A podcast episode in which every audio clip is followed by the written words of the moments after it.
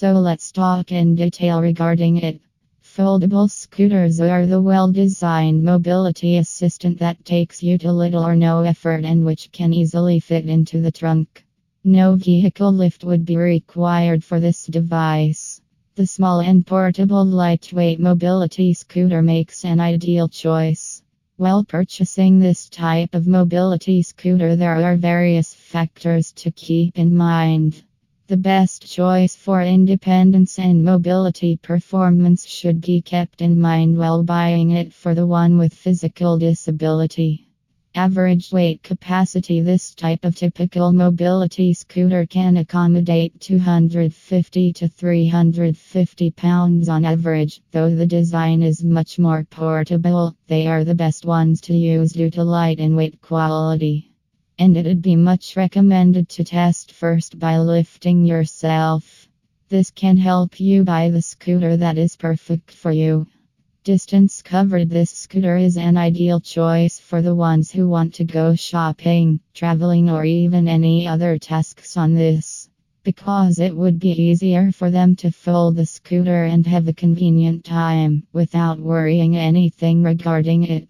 Additionally, the traveling distance is about 9 miles, that too on a single battery charge. In case you take it along with you while traveling, don't forget to keep a backup or say extra battery with you. Easy maneuverability: check whether your mobility scooter can maneuver in every type of condition or not. Whether it will work conveniently at small places or not, having a sharp radius to take an easy turn is possible or not. Everything should be checked once. Only then a final decision should be taken. Convenient seating options: if one is disabled, they would be completely dependent on this equipment, so make sure to see if the seat is comfortable or not, as you would need it for a long time. Taiwan is really an important aspect to be taken care of. It is even recommended to get more padding for additional comfort. Portability: the person for whom the scooter is made, sure they can fold or unfold the mobility scooter conveniently or not.